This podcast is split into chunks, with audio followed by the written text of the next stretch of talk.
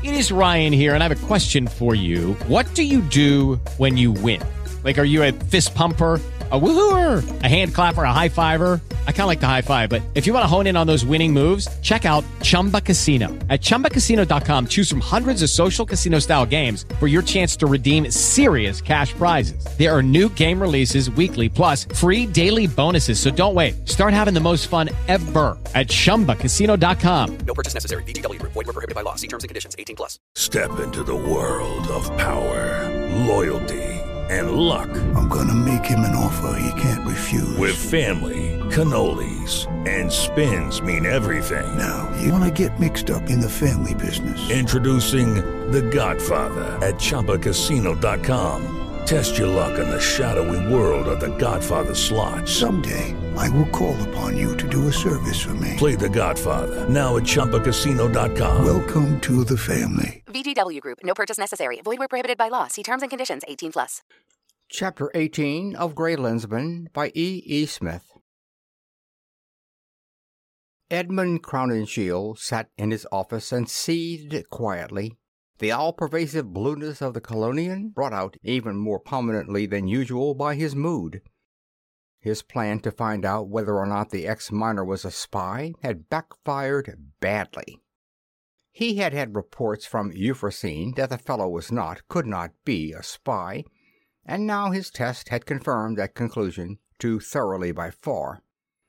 He would have to do some mighty quick thinking and perhaps some salve spreading or lose him. He certainly didn't want to lose a client who had over a quarter of a million credits to throw away, and who could not possibly resist his cravings for alcohol and bentlam much longer.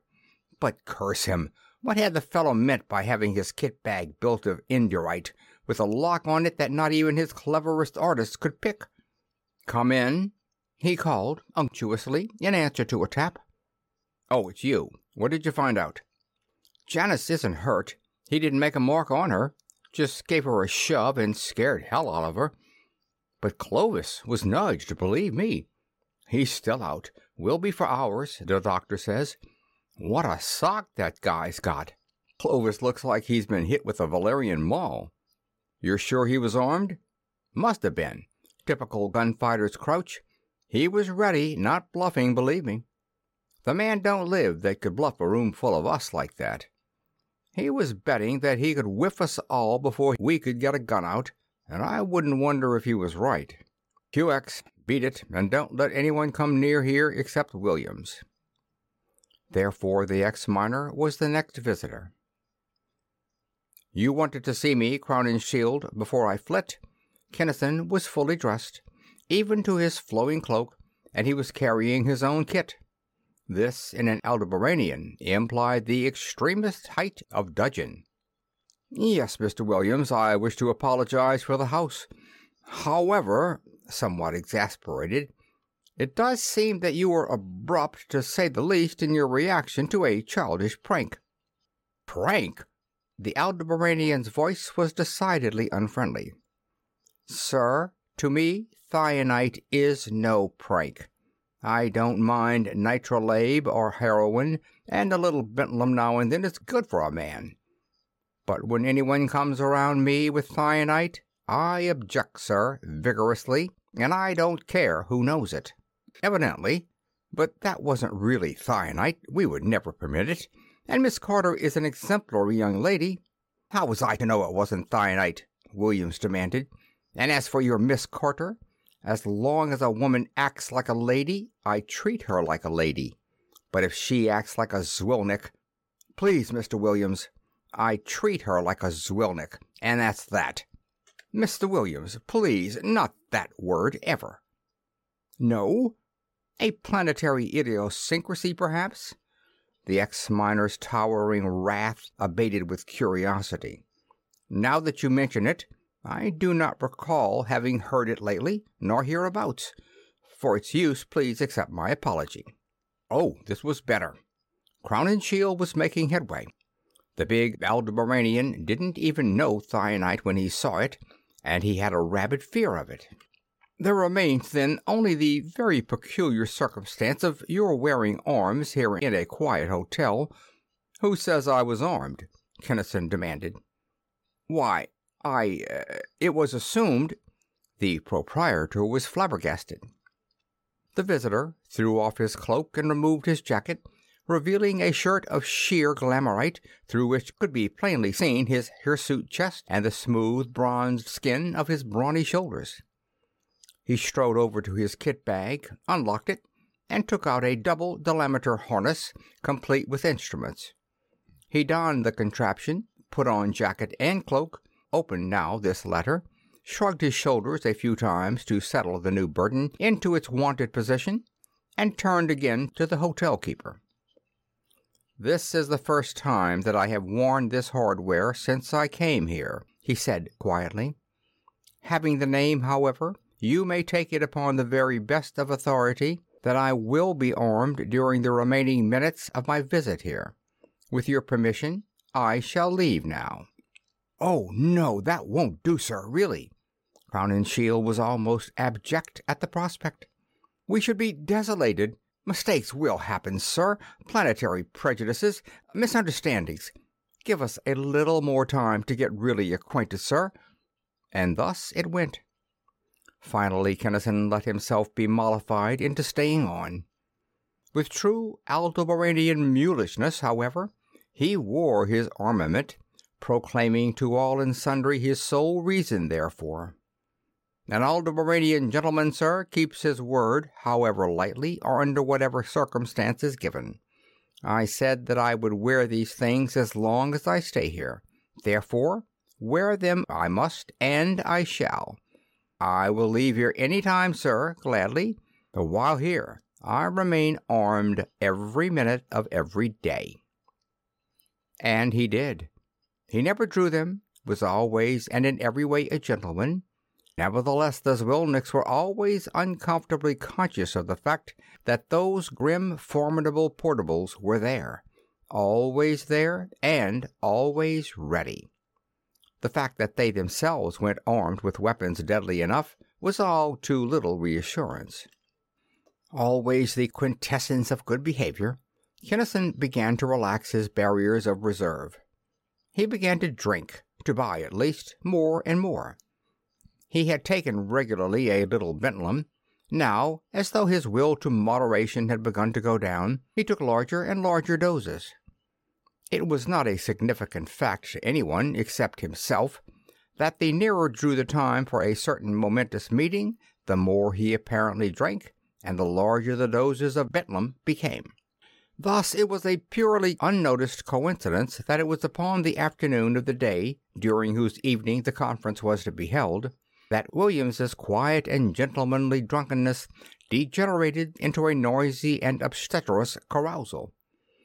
As a climax, he demanded and obtained the twenty four units of bentlam which, his host knew, comprised the highest sealing dose of the old unregenerated mining days. They gave him the titanic jolt, undressed him, put him carefully to bed upon a soft mattress covered with silken sheets, and forgot him. Before the meeting, every possible source of interruption or spying was checked rechecked, and guarded against. But no one even thought of suspecting the free spending, hard drinking, drug soaked Williams. How could they? And so it came about that the Gray Lensman attended that meeting also, as insidiously and as successfully as he had the one upon Euphrosyne. It took longer this time to read the reports, notes, orders, addresses, and so on, for this was a regional meeting, not merely a local one. However, the lensman had ample time, and was a fast reader withal, and in Worsel he had an aide who could tape the stuff as fast as he could send it in. Wherefore, when the meeting broke up, Kinnison was well content. He had forged another link in his chain, was one link nearer to Boskone, his goal. As soon as Kinnison could walk without staggering, he sought out his host. He was ashamed, embarrassed, bitterly and painfully humiliated, but he was still, or again, an Aldebaranian gentleman. He had made a resolution, and gentlemen of that planet did not take their gentlemanliness lightly. First, Mr. Crowninshield, I wish to apologize most humbly, most profoundly, sir, for the fashion in which I have outraged your hospitality. He could slap down a girl and half kill a guard without loss of self esteem, but no gentleman, however inebriated, should descend to such depths of commonness and vulgarity as he had plumbed here. Such conduct was inexcusable. I have nothing whatever to say in defense or palliation of my conduct. I can only say that in order to spare you the task of ordering me out, I am leaving. Oh, come, Mr. Williams, that is not at all necessary. Anyone is apt to take a drop too much occasionally. Really, my friend, you were not at all offensive. We have not even entertained the thought of you leaving us. Nor had he. The ten thousand credits which the Lensman had thrown away during the spree would have condoned behavior a thousand times worse, but Crowninshield did not refer to that. Thank you for your courtesy, sir, but I remember some of my actions, and I blush with shame, the Aldebaranian rejoined stiffly. He was not to be mollified. I could never look your other guests in the face again. I think, sir, that I can still be a gentleman, but until I am certain of the fact, until I know I can get drunk as a gentleman should, I am going to change my name and disappear. Until a happier day, sir, goodbye. Nothing could make the stiff necked Williams change his mind, and leave he did, scattering five credit notes abroad as he departed. However, he did not go far. As he had explained so carefully to Crowninshield, William Williams did disappear. Forever, Kinnison hoped. He was all done with him. But the Gray Lensman made connections with Worsel. Thanks, old man. Kinnison shook one of the Velantian's gnarled, hard hands, even though Worsel never had had much use for that peculiarly human gesture. Nice work. I won't need you for a while now, but I probably will later. If I succeed in getting the data, I'll lend it to you as usual for record. I'll even be less able than usual, I imagine, to take recording apparatus with me. If I can't get it, I'll call you anyway to help me make other arrangements. Clear ether, big fella. Luck, Kinnison. And the two lensmen went their separate ways, Worsel to Prime Base, the Tellurian on a long flit indeed. He had not been surprised to learn that the galactic director was not in the galaxy proper, but in a star cluster, nor at the information that he whom he sought was one Jalte, a Kalonian. Boskone, Kinnison thought, was a highly methodical sort of a chap. He marked out the best way to do anything, and then stuck by it through thick and thin. Kinnison was almost wrong there, for not long afterward Boskone was called in session, and that very question was discussed seriously and at length. Granted that the Kalonians are good executives, the new Ninth of Boskone argued. They are strong of mind and do produce results. It cannot be claimed, however, that they are in any sense comparable to us of the Eich. Eichlin was thinking of replacing Helmuth, but he put off acting until it was too late. There are many factors to consider, the first replied gravely. The planet is uninhabitable save for warm blooded oxygen breathers. The base is built for such, and such is the entire personnel. Years of time went into the construction there. One of us could not work efficiently alone, insulated against its heat and its atmosphere. If the whole dome were conditioned for us, we must needs train an entire new organization to man it. Then, too, the Kalonians have to work well in hand, and, with all due respect to you and the others of your mind, it is by no means certain that even Eichlin could have saved Helmuth's base had he been there. Eichlin's own doubt upon this point had much to do with his delay in acting. In the end, it comes down to efficiency, and some Kalonians are efficient. Jalte is one. And while it may seem as though I am boasting of my own selection of directors, please note that Prellin the Kalonian director upon Bronseca, seems to have been able to stop the advance of the patrol. Seems to may be too exactly descriptive for comfort, said another darkly. There is always a possibility, was conceded. But whenever that lensman has been able to act, he has acted. Our keenest observers can find no trace of his activities elsewhere, with the possible exception of the misfunctioning of the experimental hyperspatial tube of our allies of Dalgon.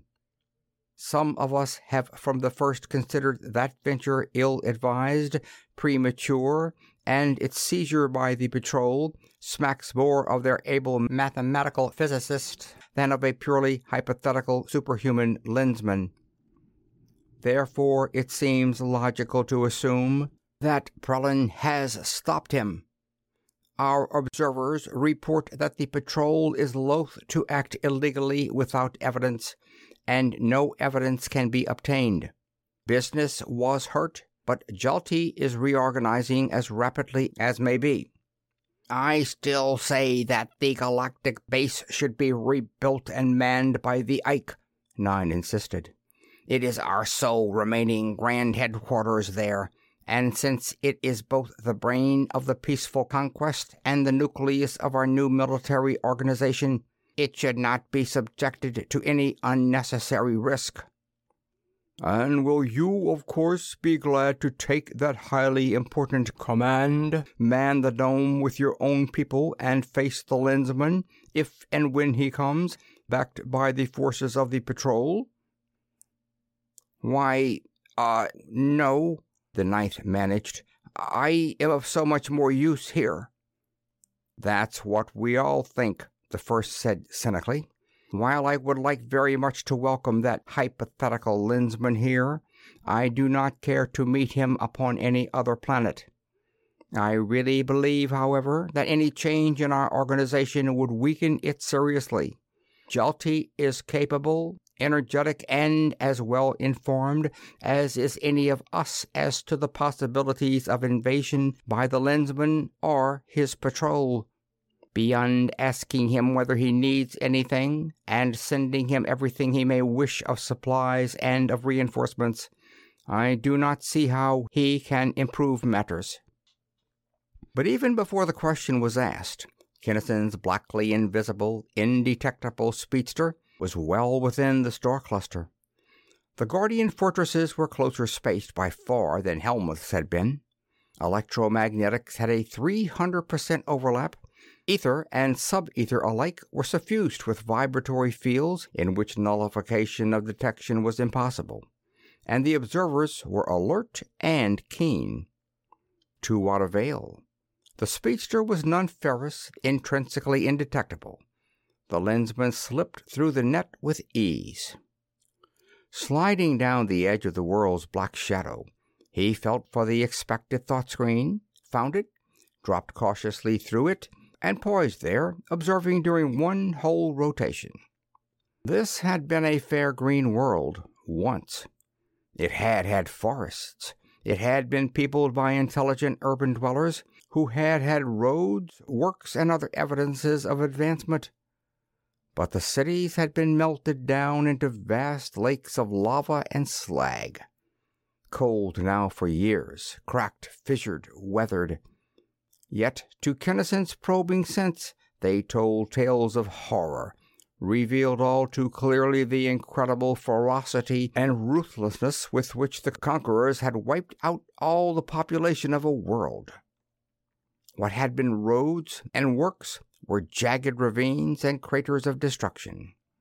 The forests of the planet had been burned again and again, only a few charred stumps remaining to mark where a few of the mightiest monarchs had stood.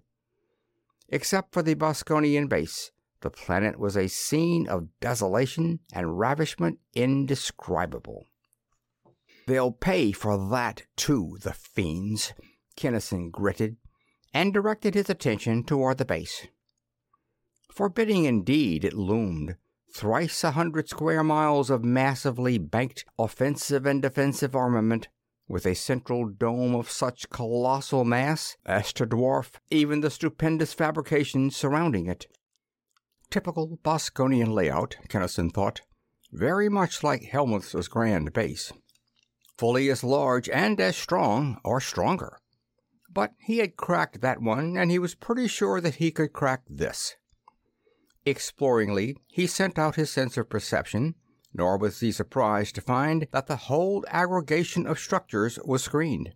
He had not thought that it would be as easy as that. He did not need to get inside the dome this time, as he was not going to work directly upon the personnel. Inside the screen anywhere would do. But how to get there? The ground all around the thing was flat, as level as molten lava would cool, and every inch of it was bathed in the white glare of floodlights.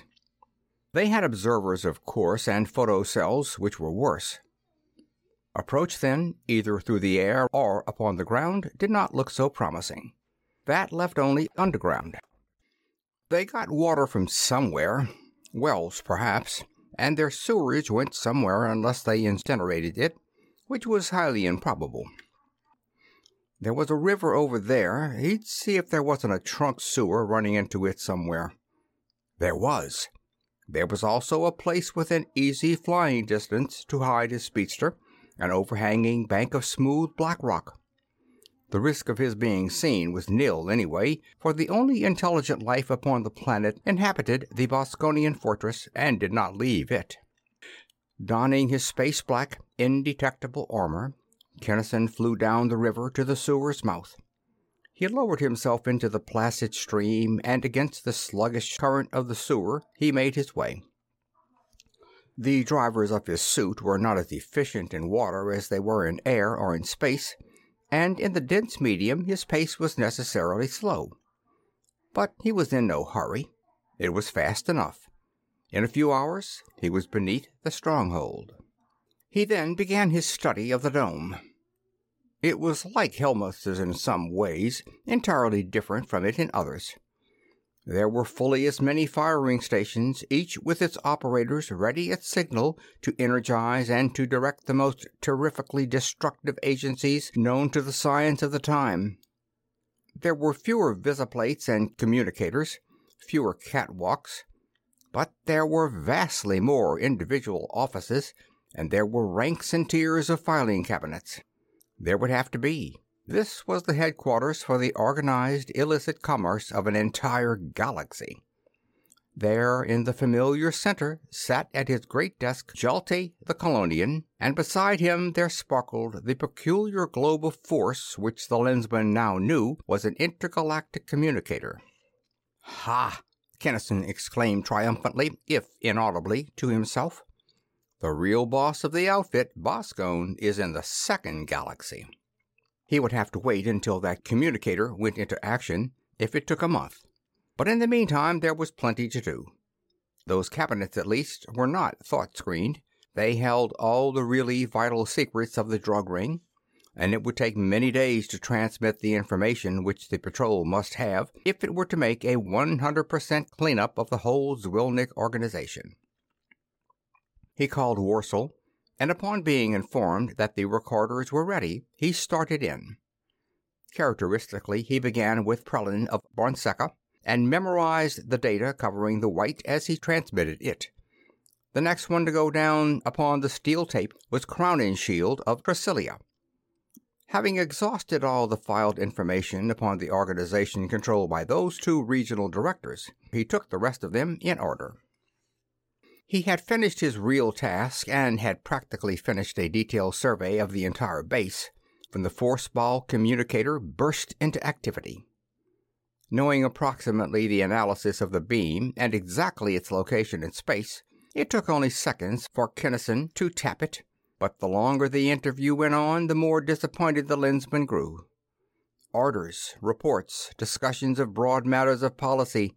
It was simply a conference between two high executives of a vast business firm. I assume from lack of mention that the lensman has made no further progress, Eichmil concluded.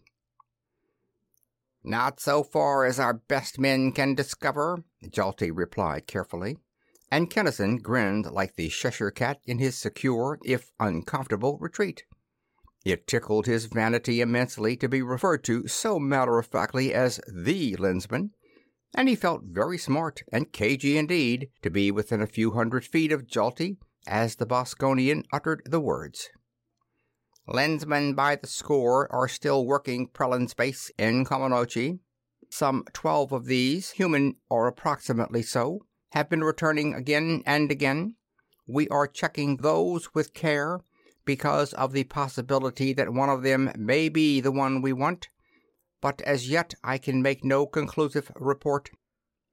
The connection was broken, and the lensman's brief thrill of elated self satisfaction died away. No soap, he growled to himself in disgust.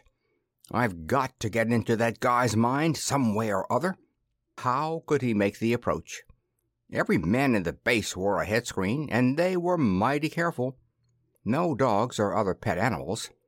There were few birds, but it would smell very cheesy indeed to have a bird flying around pecking at screen generators. To anyone with half a brain, that would tell the whole story, and these folks were really smart. What then? There was a nice spider up there in a corner, big enough to do light work, but not big enough to attract much, if any, attention. Did spiders have minds? The power pack and the generator set were both open, being on Jalte's belt, while the screen itself was radiated from a collar antenna round his neck. He would see what he could do. The spider had more of a mind than he had supposed, and he got into it easily enough.